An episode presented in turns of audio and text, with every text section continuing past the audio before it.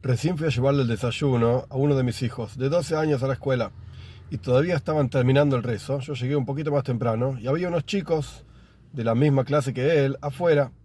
Entonces pregunté, ¿a qué hora terminan el rezo?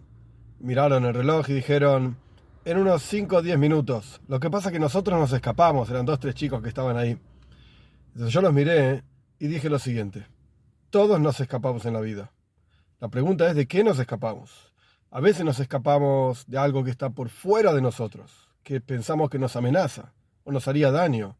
Y a veces nos escapamos de algo que está adentro de nosotros, que le tenemos miedo porque no lo conocemos y no sabemos de qué se trata. ¿Vos de qué te escapás? El chico inmediatamente se dio media vuelta y se fue él con el compañerito que estaban afuera para retornar al aula. La gran pregunta es, ¿y vos de qué te escapás?